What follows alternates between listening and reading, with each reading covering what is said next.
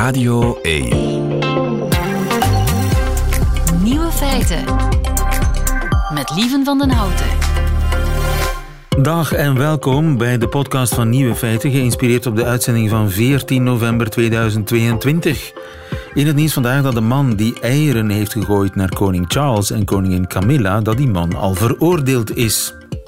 Vorige week gooide de 23-jarige Patrick Thelwell eieren naar de koning toen hij op bezoek was in New York. Met zijn actie wilde Patrick aandacht vragen voor de klimaatverandering. Helaas voor hem miste Patrick doel, ondanks 4 pogingen, en kon de politie hem inrekenen. Amper 5 dagen later is de man al veroordeeld. Zijn straf: hij mag van de rechter geen eieren meer bij zich hebben in een publieke ruimte. Eierverbod, maak dat mee. De andere nieuwe feiten vandaag. Pasta koken kan ook passief. Dat verbruikt 80% minder, maar is die pasta ook te vreten? We doen de test. Revolutie op Wimbledon. De onderbroek van de vrouwelijke tennisspelers hoeft niet langer wit te zijn. Waar de Britten zich deze dagen over opwinden, de voormalige minister van Volksgezondheid, Matt Hancock, die doet mee aan een reality show. En in Gent wordt gewerkt aan een circus zonder verrassingen. De nieuwe feiten van Nico Dijkshoorn, die hoort u in zijn middagjournaal. Veel plezier. Nieuwe feiten.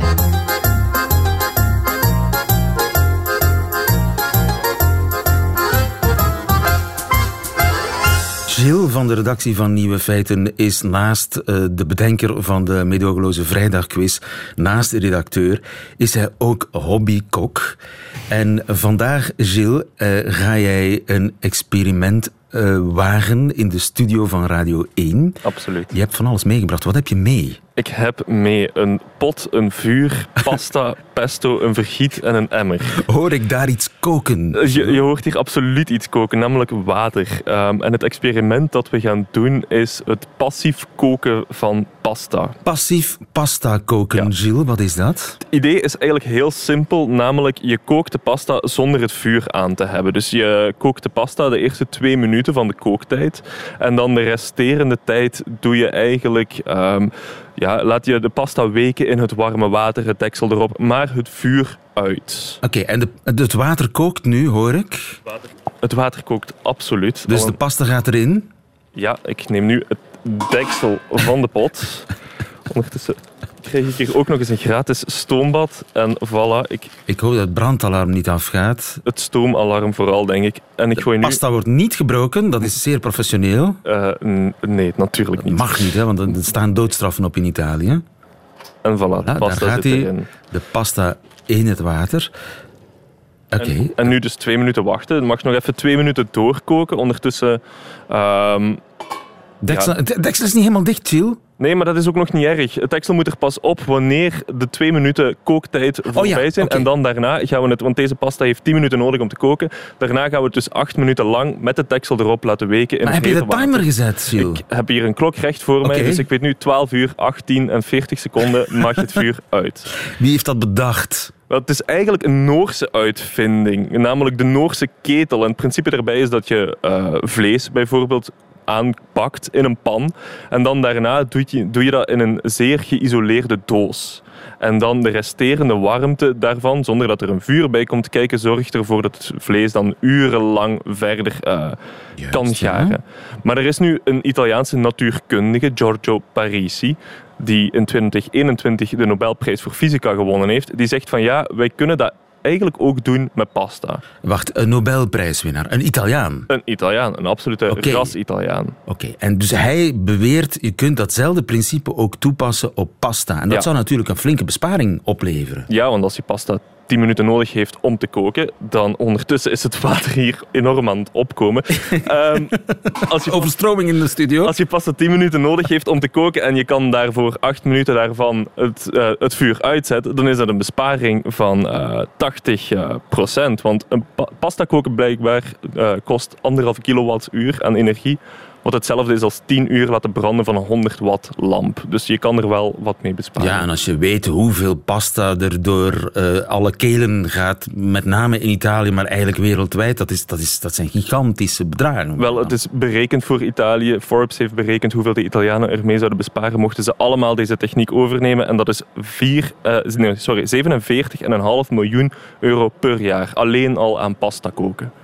Jeetje, de grote vraag is natuurlijk of dat geen plakkerige boel wordt. Wel, dat vrees ik ook, want ja, van het moment dat het vuur uitgaat, mag je het pot niet meer open doen, want dan gaat die warmte verloren. En je hebt die warmte natuurlijk nodig, want als het water... 8 seconden nog. Ja, als het water te koud wordt, ja, dan, ondertussen ga ik een beetje roeren dat het niet gaat plakken.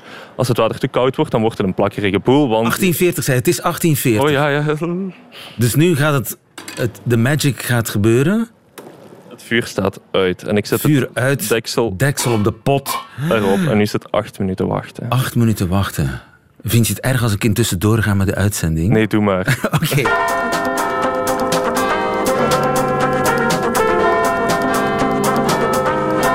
London Calling.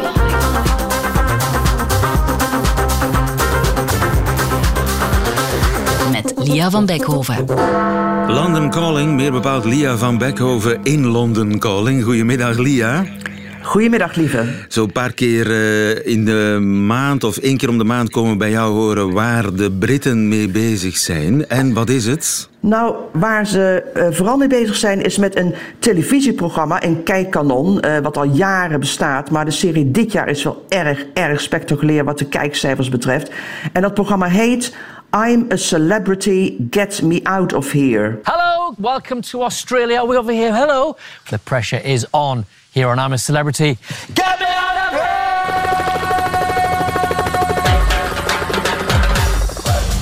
Bekende Britten die worden in barre omstandigheden in de Australische jungle bij elkaar gezet. En ze moeten daar wekenlang allerlei moeilijke dingen doen, allerlei taken uitvoeren om overeind te blijven. Ze krijgen bijvoorbeeld de opdracht om door tunnels te kruipen. Dan moeten ze door dikke laag stront en ongedierte. Drek wordt over ze uitgegooid met emmers. Ze moeten vreselijke vieze dingen eten en zo. En hoe beter ze zich van die taken kwijten, dus hoe beter ze dat allemaal doen, des te meer maaltijden halen ze binnen voor de andere celebrities in dat kamp. En degenen die er niet meer tegen kunnen, die er echt uit willen, die er gek van worden, die roepen I'm a celebrity, get me out of here. Maar degene die in het kamp dan het langste blijft en die het echt het langste volhoudt, die heeft gewonnen. Okay. Dat is het spel. Wie doet er allemaal mee tegenwoordig? Oh, heel veel mensen. Een hele populaire acteur hier, Owen Warner. Voetballers als Jill Scott. Een radiopresentator die echt heel populair is. Heel bekend in Groot-Brittannië is Chris Moyles. En ook een bekende zanger. Like every other celeb on this show, George will enter camp. Then at some point he'll head for home. Or to put it another way...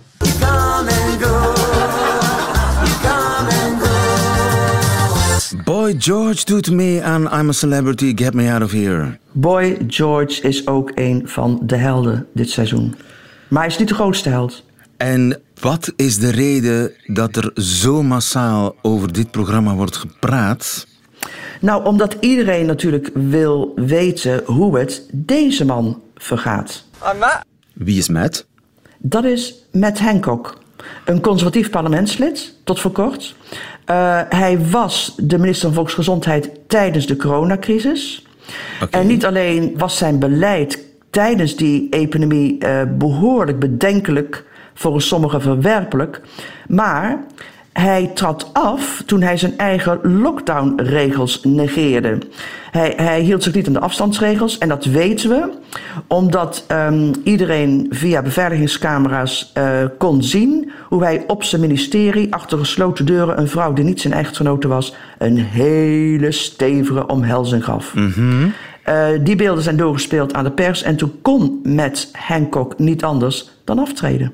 En ik moet je zeggen, ook de Queen gaf aan in een gesprek met Boris Johnson dat ze ook niet al te hoge dunk had van minister Hancock destijds. I've just been talking to your Secretary of State for Health, and he came for privy council. Oké, ik sprak net nog met uw minister van Volksgezondheid, de arme stakker. De arme stakker. En ik moet je zeggen, de arme stakker is ook een beetje een term die bij mij binnenschoot toen hij geïntroduceerd werd bij zijn mede-kampbewoners in de jungle als de verrassingskandidaat. Hello. Hi. How's it going? I'm Matt. Sean. Very nice to meet you. So this is camp. This is your God. Hello, yes. I thought there were going to be more people. Oké, hij is nog niet goed en wel aangekomen en hij wordt al flink uitgelachen, deze Matt Hancock. En niet alleen uitgelachen. Er zijn heel veel kandidaten die echt hun twijfels hadden. Dus wat ik je net zei over Hancock, over zijn coronabeleid, over hoe hij veel te veel en veel te snel patiënten uit ziekenhuizen liet overbrengen naar verpleegtehuizen waar duizenden overleden. Dus nee, lieve, niet iedereen is gelukkig met zijn komst. It's gonna make this so difficult for me. I mean, I'm not saying certain people shouldn't come into the camp. I'm just saying. I don't know what to say. Ja, ik ben sprakeloos, zegt een van de deelnemers die in shock is omdat Matt Hancock, parlementslid, meedoet aan Get Me Out of Here, I'm a Celebrity. Trouwens, moet hij niet in het parlement zijn? Dat is ook zo. Hij moet eigenlijk in het parlement zijn. En dat is ook een probleem, want het parlement in het Verenigd Koninkrijk is helemaal niet in reces. En dat zijn de kandidaten in het kamp ook niet ondergaan. Ik bedoel, moet hij niet in het lagerhuis zitten? Zijn kiezersvertegenwoordiger is een vraag. I can't help but think, he should be at work. Ja. Nu, Hancock moet dat toch weten hebben dat dit ging gebeuren, dat er kritiek ging komen. Ja. Waarom doet hij dan mee aan zo'n programma? Nou, ik denk als je daar een paar ton voor krijgt, dat de pijn enigszins verzacht. Ook de pijn van de kritiek bij de eigen conservatieve partij, moet ik zeggen. Want de fractie heeft hem dus ondertussen geschorst. De leider van de partij, het zijn de strikt, zei letterlijk, ik kan niet wachten tot het moment dat Hancock de penis van een kangoeroe moet doorslikken. En je mag me citeren. Einde citaat. Nou, dat was de stemming begin vorige week. Maar weet je, je hebt gelijk. Iedereen kent de regels van het programma. En ik denk, hij zegt, hij wil meedoen omdat hij gewone kiezers wil bereiken. Weet je wel, die naar dit soort programma's kijken. En hij wil ook, zegt hij, meer bekendheid geven aan leesblindheid. Maar ik moet je zeggen, oké, misschien dat het hem inderdaad erg aan het hart gaat. Maar om daar aandacht voor te vragen, ik heb hem nog niet over gehoord. Hij heeft het zo druk gehad met het veroveren van een plaatsje in het kamp, dat de term dyslexie nog in één keer gevallen is. What I'm really looking for is a bit of forgiveness. That's what I'm really looking for. We all make mistakes. I made a pretty big one. Ja, iedereen maakt fouten. Ik heb een grote fout gemaakt en ik ben op zoek naar vergiffenis. Er kwamen zelfs tranen aan te pas, zo hoor ik. Gaat hij die vergiffenis krijgen in Australië? Nou, ik denk het wel. Oh? Kijk, na de kritiek van de afgelopen dagen, hoor je sommige mensen zeggen, ach, hij is ook maar een mens. En kijk, het is geen onsympathieke man. Hij is een beetje een naïeve man. En eerlijk gezegd, op zijn zachtst uitgedrukt, blinkt hij ook niet uit door veel zelfkennis. Zijn excuus dat hij moest aftreden omdat hij verliefd werd, dat wordt ook niet door iedereen geslikt. En sommige kijkers, want dat mogen ze, willen hem de meest vreselijke opdrachten opzolveren. This is a camel's penis. Oh. Yeah. Just the tip. Oh, marvelous. Don't think about it, Matt. Heeft hij dat echt moeten opeten?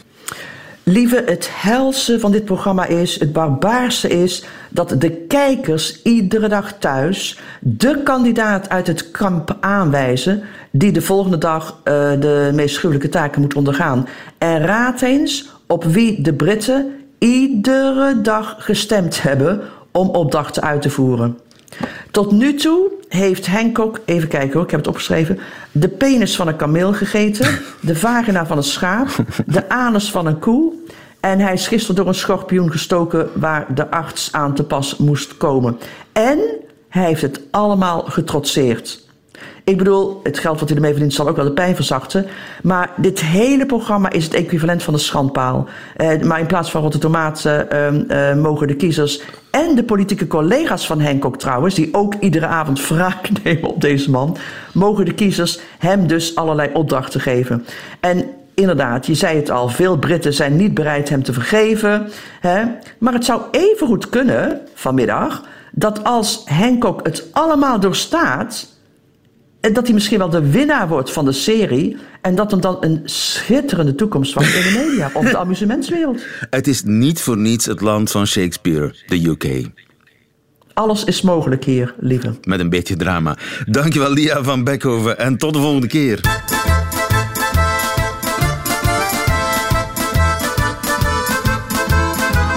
Nieuwe feiten.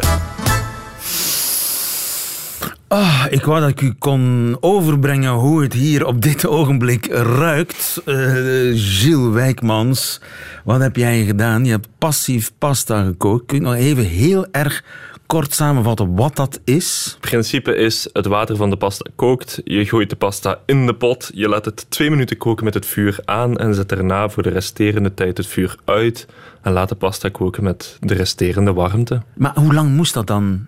Die resterende warmte. Hoe lang moet je dat werkloos toekijken hoe de magic happens? Ja, inderdaad. Hoe lang is dat? Staat dat op de doos? Wel, bij Barilla. Ondertussen wel. Barilla heeft een, hoe noem je dat, een beetje een spreadsheet gemaakt eigenlijk, waarbij je bij de verschillende pastavormen kan zien hoe lang de passieve kooktijd is. Ja, heerlijk pesto sausje heb je erbij gemaakt. Niet gemaakt. Spannend, hè? Ik vind het wel, ja. Gaan we hem samen proeven? We gaan het samen proeven. Oké.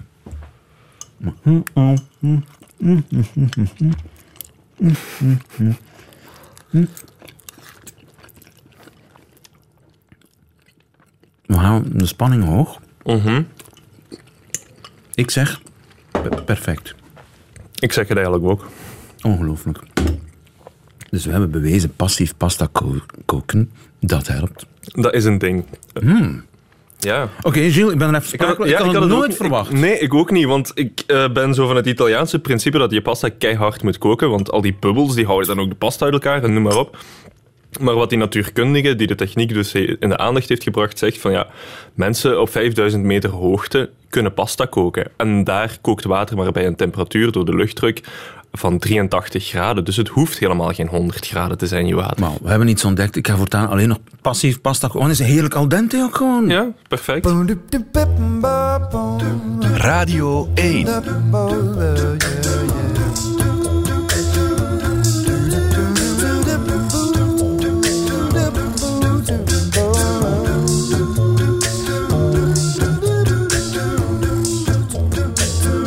Nieuwe feiten. En ik moet even sorry zeggen tegen Sabine Appelmans. Sorry dat we jou het water in de mond hebben gebracht. Ja, ik zit hier met een boterhammetje. Ach, dus, Sabine, volgende keer nodig je mij maar uit in de studio. Sabine Appelmans, ex-tennister. Ik heb jou gebeld omdat er revolutie is in de tenniswereld. Jij weet waarom, hè? Ja, ik weet inderdaad waarom. Wimbledon gaat de dresscode aanpassen. In die zin dat er nog altijd in het wit zal moeten gespeeld worden, maar ze gaan een beetje soepeler worden. Dus ja, dat is groot nieuws. Soepeler, je zegt, maar het gaat eigenlijk over de onderbroek, hè? De onderbroek van de dames. Ja. Het gaat inderdaad over de onderbroek. Nu, ik herinner me een tijd dat ze daarin niet zo streng waren. Hè? Dat dat niet echt witte hoefde te zijn. Maar dan op een bepaald moment, 2014 geloof ik, is de regel veranderd. En moest ook het ondergoed wit zijn. Dus zowel de onderbroek als de BH moest wit zijn. Alles wit. En dat leverde soms wel taferelen op waarbij speelsters daar niet hadden aan gedacht. Of dachten van, het zal wel meevallen, het zal geen probleem zijn. En die moesten dan wisselen met hun, als ze een vrouwelijke coach hadden, een vrouwelijke coach of zo. Nu gaan ze soepeler zijn en mag het. En het heeft ook een beetje met emancipatie te maken en met het feit dat vrouwen op bepaalde periodes in de maand het lastiger vinden om wit ondergoed te dragen. Dus het is op zich ook wel... Ja. Dat zit daarachter. Dus want je moet mij dat uitleggen, want ik menstrueer namelijk niet. Maar daar is een soort angst bij vrouwelijke tennissers. Als zij niet ondergoed dragen, Ja, je moet rekenen. Je staat vaak in warme temperaturen een paar uur op de baan. En dan, er zijn meisjes die zich minder comfortabel voelen bij het idee dat er zijn natuurlijk ook meisjes die dat allemaal uitstellen en zo en zorgen dat ze op belangrijke momenten niet menstrueren. Maar het gebeurt toch regelmatig. En dan is het natuurlijk comfortabeler als je weet van kijk, ik heb gekleurd ondergoed aan en dan hoef ik mij daar op zich minder zorgen over te maken. Ja. Maar, dus dat zit er een beetje achter. Waarom wil Wimbledon een witte onderbroek? Waarom vinden ze dat zo belangrijk? Ja, de witte kledij is voor hen belangrijk. En speelsters zijn natuurlijk creatief. Dus als je het niet oplegt, die regel, ja, dan gaan ze daar creatief mee om. En er zijn al speelsters die bijvoorbeeld ook shortjes onder hun rokje dragen, die gekleurd zijn. En die rokjes die zwieren dan omhoog. En dan zie je toch veel meer kleur dan Wimbledon zou willen. Hè. Dan is het niet meer echt wit allemaal. Dus, het is voor de look. Wit rokje, wel, dus wit onderbroek, dat waait op. Dat moet een fontein van wit zijn op het groene tennisveld. Ja, het is traditie. En het is zelfs zo dat ook als je gewoon bijvoorbeeld traint op Wimbledon, dus zelfs al speel je geen wedstrijd, maar als je daar gewoon op de baan komt, moet je in het wit zijn. Dus ook als je gewoon een balletje slaat voor de wedstrijd of zo, moet dat ook in het wit gebeuren. Ja. Het is traditie, het is zo gegroeid, ze hebben het altijd gehouden. Ja, het is Engeland. Typisch Engeland. En op zich, ja, maar op zich vind ik het nog wel leuk eigenlijk. Zo, Wimbledon, dat witte, het heeft wel iets. Ja, want het was alleen op Wimbledon. Het is alleen op Wimbledon. Al de rest moeit zich niet met je ondergoed eigenlijk. Nee, al de rest mag je zeer creatief omspringen met je sportkledij. Trouwens, in België zijn er... ik weet niet of er nu nog clubs zijn, maar ik herinner me toen ik begon te tennissen, waren er ook clubs waar je alleen in het wit mocht tennissen. Dus we hoeven zelfs zo ver niet te gaan als Engeland. Ik weet niet of het nu nog bestaat. Ik denk het niet. Ik denk dat België vooruitstrevender is. Ja, maar dus Wimbledon maakt een bocht, als het ware. Het witte ondergoed is niet langer verplicht. Mag om het even welk ondergoed nu? Wel, ik denk het wel. Hè. Ik denk dat je daar een keuze in hebt. Nu, het heeft ook een beetje allemaal met emancipatie te maken. Hè. En dat is op zich wel een goed ding. Hè. De vrouwen die zeggen van kijk, wij gaan ons zomaar niet laten doen, omdat jullie zeggen dat wij wit ondergoed moeten dragen. Dat is niet altijd... In deze tijd niet langer houdbaar. Hè. Dat soort knechtende kledingsvoorschriften voor vrouwen. Ja, dat hebben ze in Wimbledon ook begrepen. En daar kunnen we blij om zijn, hè? Sabine Appelmans, dankjewel. Goedemiddag. Graag gedaan.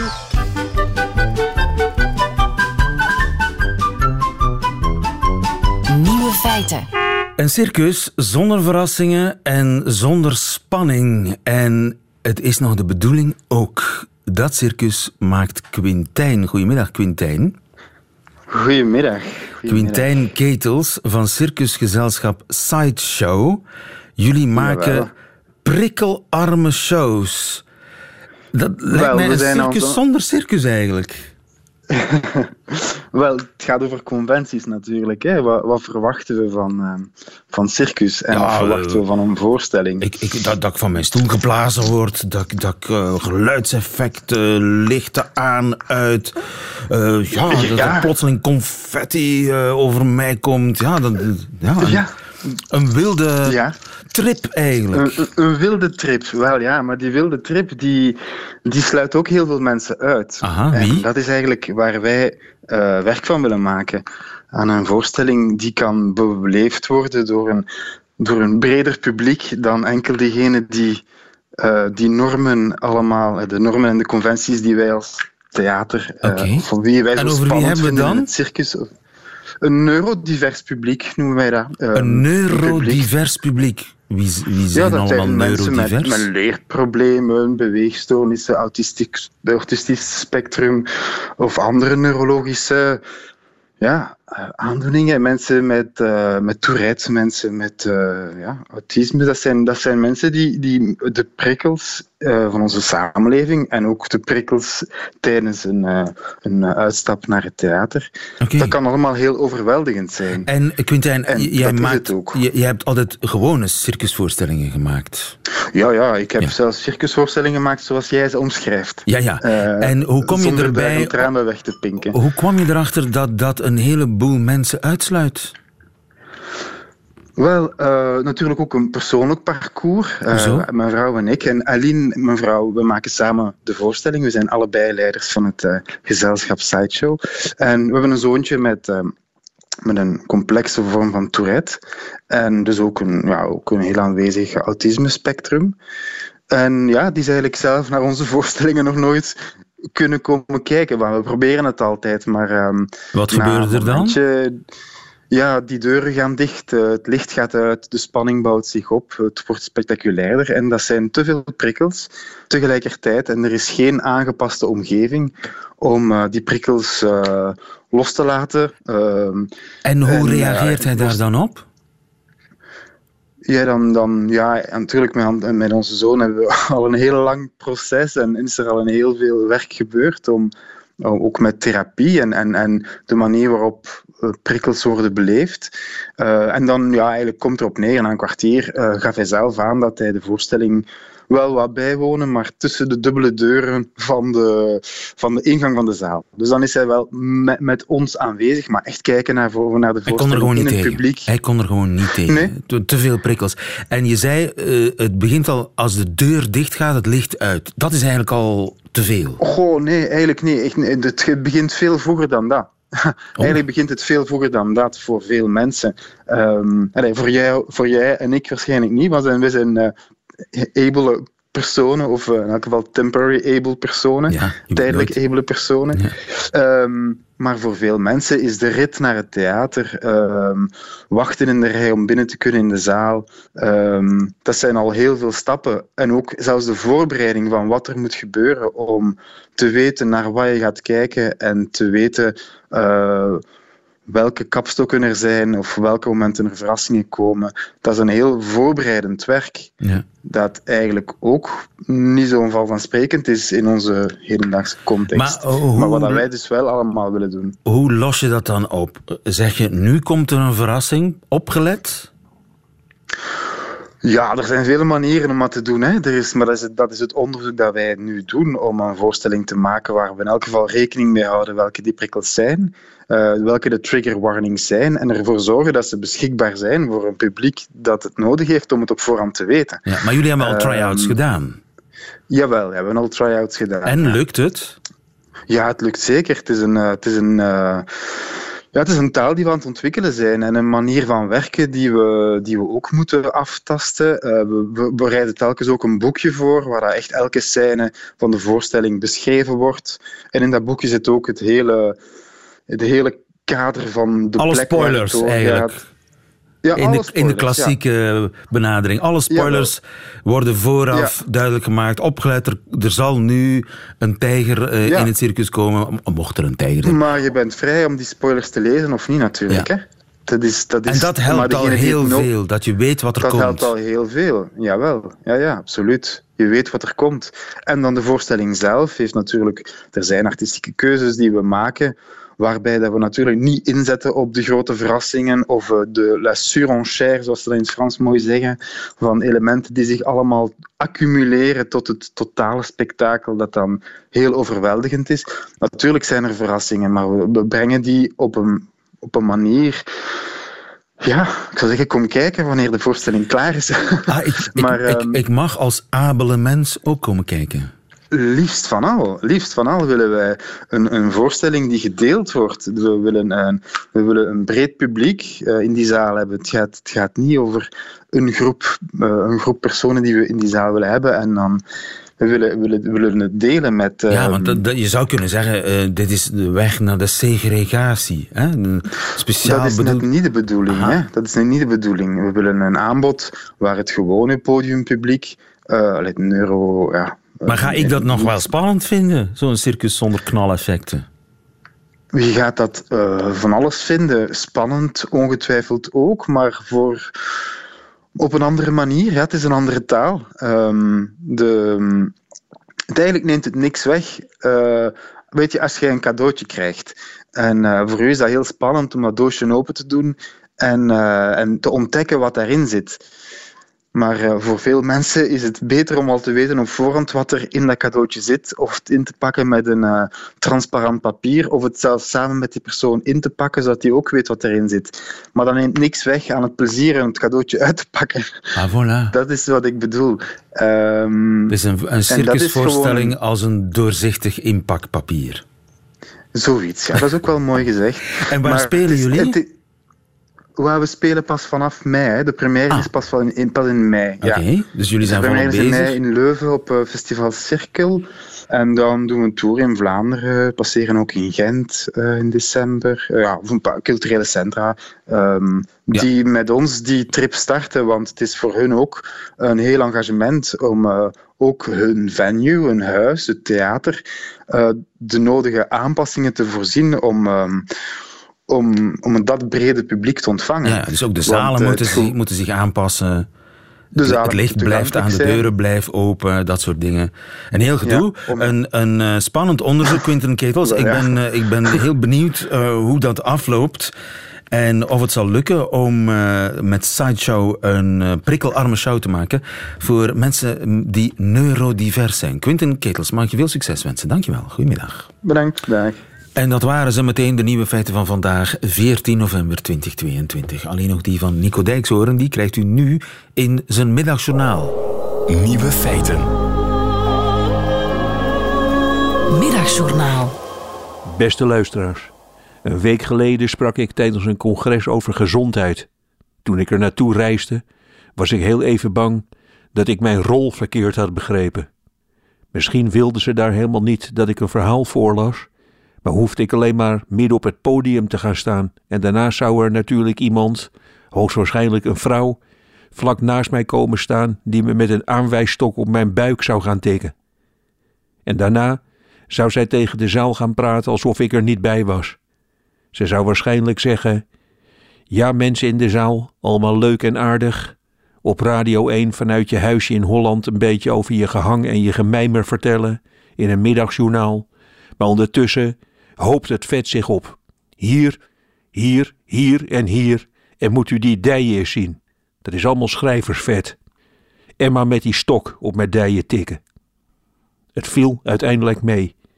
Maar ik was niet helemaal onterecht zenuwachtig geweest voor mijn rol tijdens dit congres. Ik was al zo vaak, zo ontzettend raar aangekondigd tijdens andere avonden. Luisteraars, het erg is, je kunt helemaal niets doen wanneer je wordt aangekondigd. Je staat in de coulissen en je moet wel luisteren. In Weesp stond ik ooit in een klein zaaltje tussen de gordijnen te wachten tot ik het toneel op mocht. En ik hoorde een vrouw het volgende over mij zeggen. Ja, dames en heren, hij vindt zichzelf heel wat en hij schijnt een dichter te zijn. Als hij een dichter is, dan is mijn moeder een piloot. Hij heeft een vriendin en die heet Tanja en dat weet ik omdat hij dat in ieder stukje vermeldt. Zelden zag ik een man die zo blij is dat hij iemand heeft gevonden die toch een beetje van hem houdt. Hij speelt ook gitaar, maar dan wel alsof het een blokfluit is. Dames en heren, wij gaan iedere dag naar ons werk en daarna doen we zelf onze boodschappen. Maar deze man, zijn werk, is aan andere mensen vertellen over die ene keer dat hij zelfstandig zijn boodschappen heeft gedaan en dat hij toen het verschil tussen een carbonade en een riplap niet wist. Hij schrijft dat dan op en dat noemt hij werken. Daarna keek ze me even kort aan, daar stond ik tussen de gordijnen. En daarna keek ze weer naar het publiek in de zaal en ze zei, sommige mensen krijgen wat ze verdienen en jullie verdienen vanavond blijkbaar Nico Dijkshoorn. Veel plezier met de man die zijn hele leven over niks schrijft. Als jullie me zoeken, dan zit ik op mijn kantoor te werken. Luisteraars, hoe je daarna dan moet lopen. Dus hoe je daarna dan zo'n podium oploopt. Zou een van u mij dat eens kunnen leren?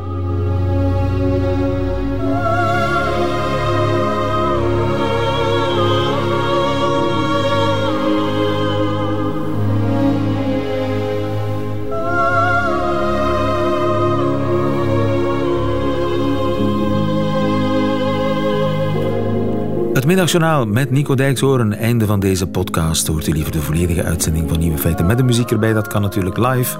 Elke werkdag tussen 12 en 1 op Radio 1. Of on demand via de Radio 1 app of website. Tot een volgende keer.